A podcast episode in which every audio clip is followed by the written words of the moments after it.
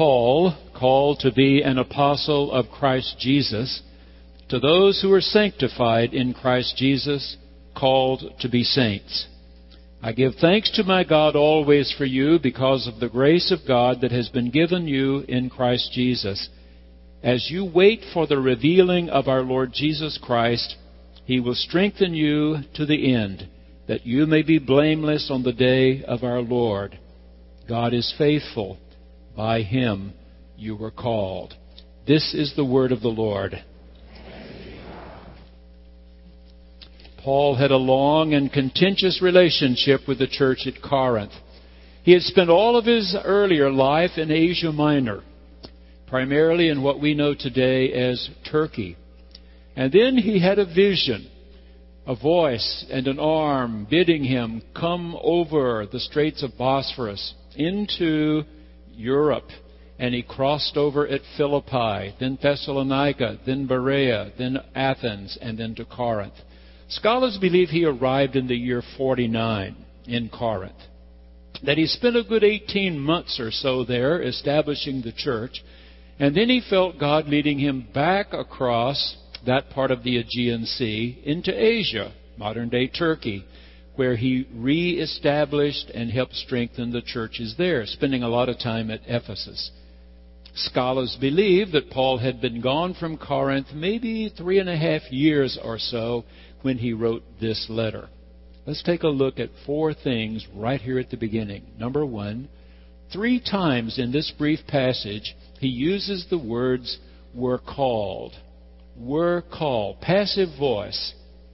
I was called, you were called. The one by whom you were called. Passive voice. God is the actor. Paul believed God had called him. Paul believed God had called the people of Corinth into faith in the one true God, Israel's God, as revealed now in Christ Jesus our Lord. Do you know the name Brad Meltzer? Brad Meltzer is a young novelist who's turning out one bestseller after another. He's only 42 years old.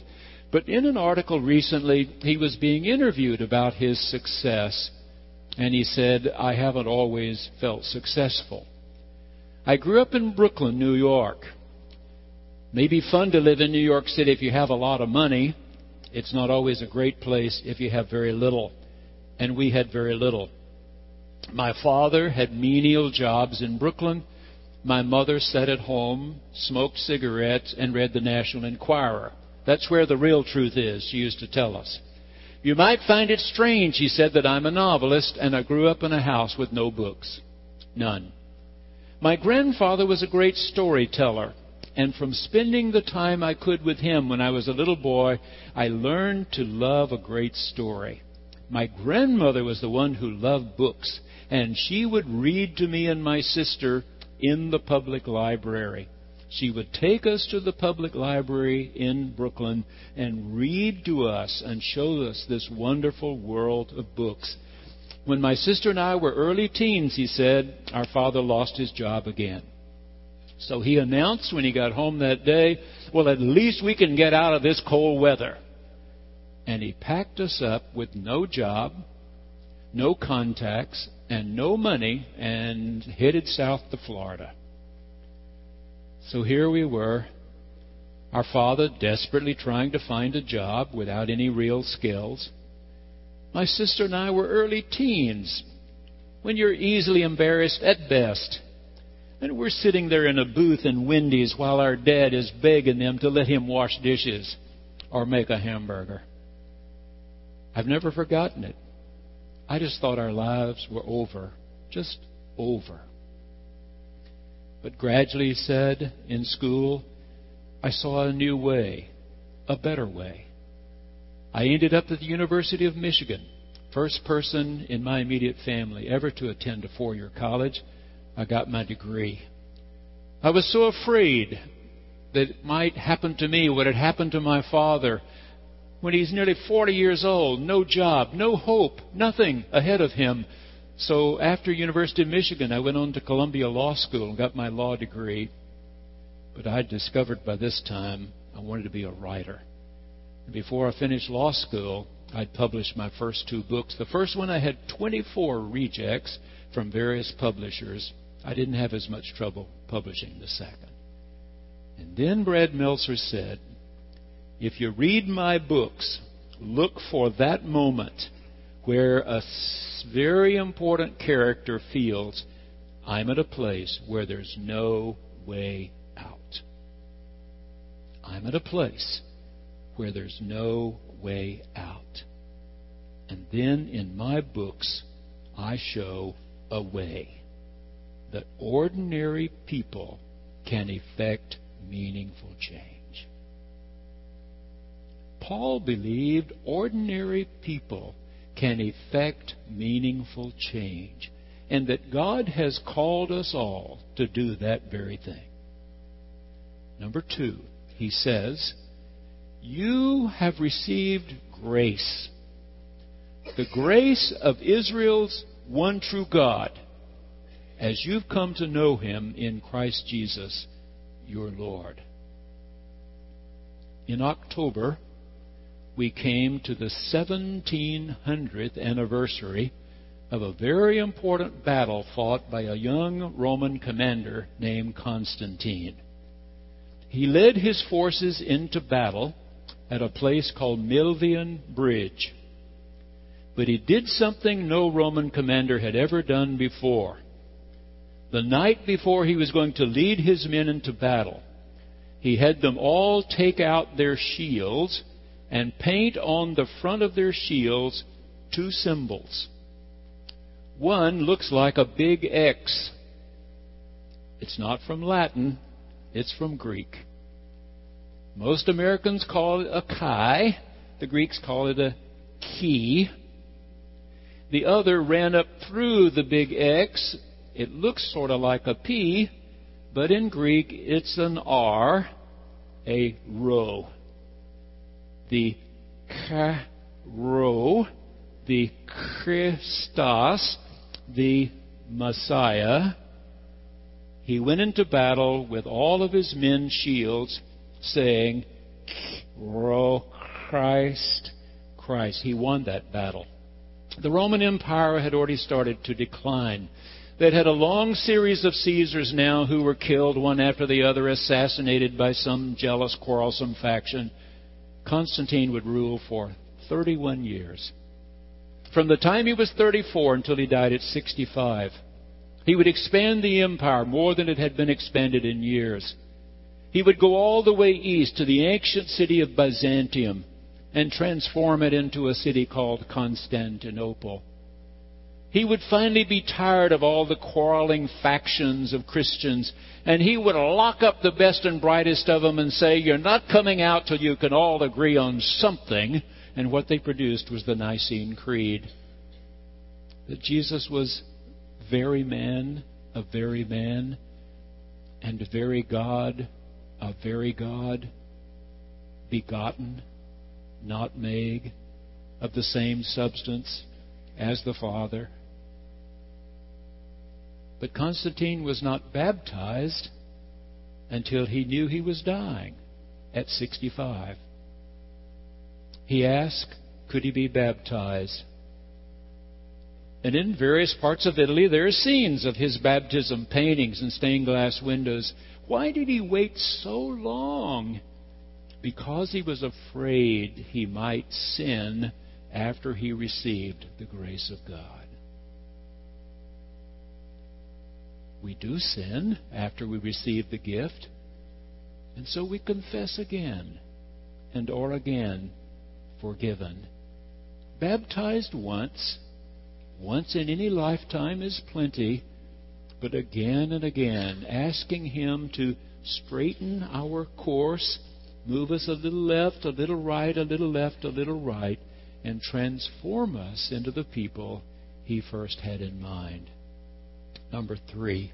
The third thing he's saying to the church at Corinth is this I know I told you Jesus was coming back right away. From the day I arrived among you, it's been about five years. I know he's not back. But you just have to keep hanging in there. You have to keep hanging in there. You have to work as quickly as you can because we've got to tell as many as we can about what God has done in Christ Jesus. And then you have to be patient. You have to hurry and wait and hurry and wait. My brother, his wife, have had sort of a hard time the last few weeks. His wife's mother was the only parent of the six of us still living. By six, I mean my sister, my brother, I, and our three spouses. The five of us have already buried mother and father, and Tony had buried her father, and now her mother. She was doing really well till just a few months ago, and then all of a sudden everything started falling apart, everything failing to function, and then she died. She was living in Tyler, and that's about 60 miles from Carthage, where my brother and sister and their spouses live. And so there'd been a lot of trips back and forth, back and forth, back and forth to Tyler. And finally, she had died. It had been raining for three days and nights down there when they had the funeral. And the graves fill up with water when it rains for three days and nights. I was feeling for them.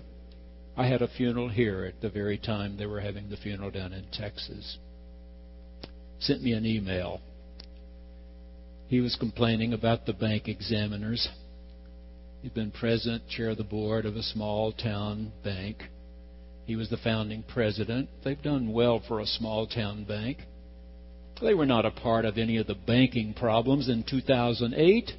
They don't loan to people they don't know. They don't sell their loans to anybody else. They service their own loans. They collect what's due them. Nonetheless, all these new regulations have been visited on small town banks as they've been visited on big ones. And he was sort of mumbling about all that. They've got a granddaughter. She was born unable to hear in one ear, completely deaf in one ear. And it's slowing her down, her development, her speech, and all that she's hearing on only on one side. Just, he said, well, he just turned on an old movie, Tombstone, to watch that. Did you see that movie? I saw it. It was another one of the Wyatt Earp movies about the gunfight at the OK Corral. My favorite character in this particular version was played for Doc Holliday, and it was Val Kilmer. Val Kilmer lost a lot of weight to look like a guy dying of tuberculosis. Through the whole movie, his eyes look red and glazed, you know, just looked like he is near death. He's trying to help Wyatt Earp with all these bad folks coming into Tombstone. One of my favorite scenes in the movie when one of the really bad guys challenges Wyatt Earp just to meet him out there under a tree one morning right after the sun rises, just shoot it out. Wyatt Earp had a wife and family. Doc Holliday had nobody. He'd been a gambler gone from city to city, town to town out there in the wild frontier. Was very quick with a gun, though. He had been in various scrapes and saloons across the West. So instead of Wyatt Earp going out to meet this fellow that morning, all you saw was a man coming toward the bad guy with his hat down, head down. It's foggy, sun just starting to rise. And just as he gets right in front of the guy, he lifts his face, and you see it's Val Kilmer, it's Doc Holliday, and he says, I'll be your Huckleberry. I wasn't even sure what that meant, but I thought it was a great line. Well, I looked it up. Do you know what it means?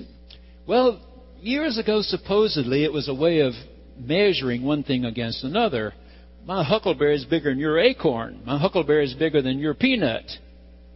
And it came to mean I'm at least as much as is required of me. It meant that morning, sort of, I'm your man. You want to draw? I'm your man. Well, Doc was dying. He went to Denver, where they were building a new hospital. It's still there.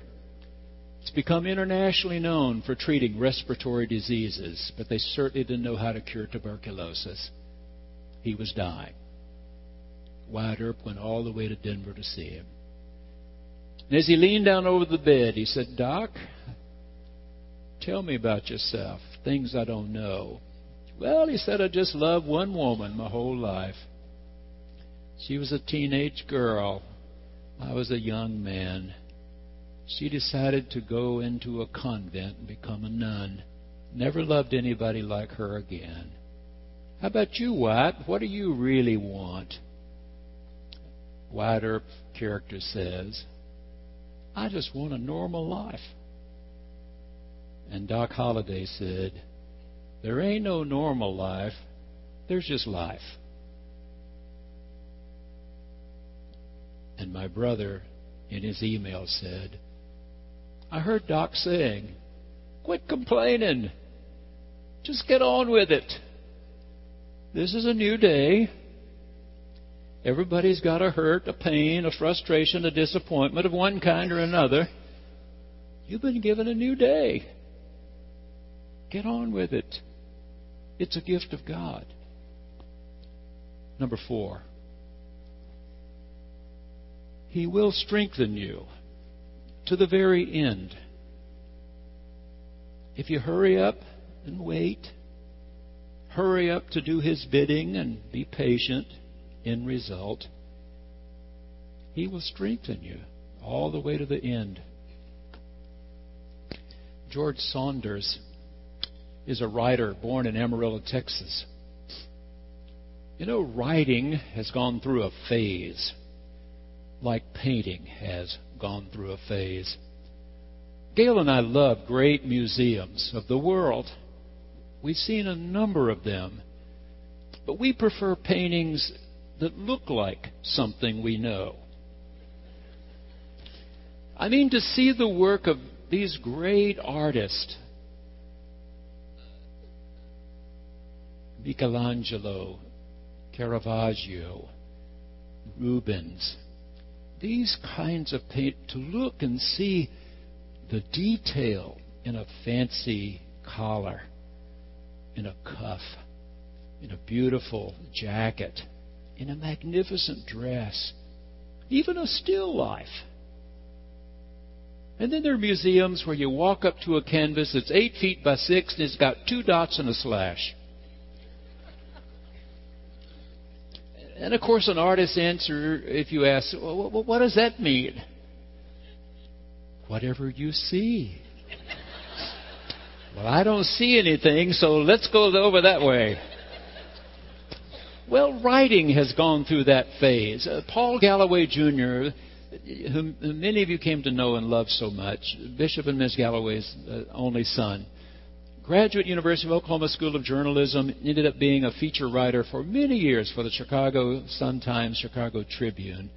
And Paul told me some years ago, the most creative writing being done in America right now, the New Yorker magazine. You need to read the New Yorker magazine. I tried hard. But you would read a story that went eight, ten pages, and the last sentence was, It rained. What does that mean? It didn't have anything to do with the story as far as I could tell. I quit reading The New Yorker. Uh, cartoons, I loved it. Stories, I didn't get. So when I find a short story writer who writes a story that has meaning, I say, Let's read him. This guy's name is George Saunders. Started life in Amarillo, Texas. Family moved to Chicago. He thought at first he was going to be some kind of engineer. He went to the Colorado School of Mines, got his Bachelor of Science degree, but he discovered that great writing fascinated him more, and he gravitated toward our Methodist University, Syracuse University. And he got his master's degree there and started publishing. Now he teaches on the faculty at Syracuse. Here's the kind of story George Saunders writes. There was a man who'd been diagnosed with terminal cancer. He was getting worse. Doctors who really cared said, We simply do not have a way to treat your particular aggressive cancer.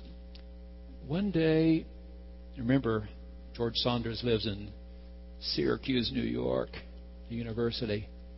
It was snowing. Wind blowing the snow, and this sick man looks out across a park and decides if I were just to walk as far as I can into that park with nothing but what I have on, a pair of slacks and an undershirt, I'll just die out there and it'll be over. And so he starts out across the park, wind blowing, snow swirling. And little boy, playing out there in the park, sees this crazy man and decides he needs a coat. And he runs home to get a jacket and starts running through the park to catch up with this crazy man who's freezing to death. Takes a shortcut, runs across a little icy pond, and crashes through.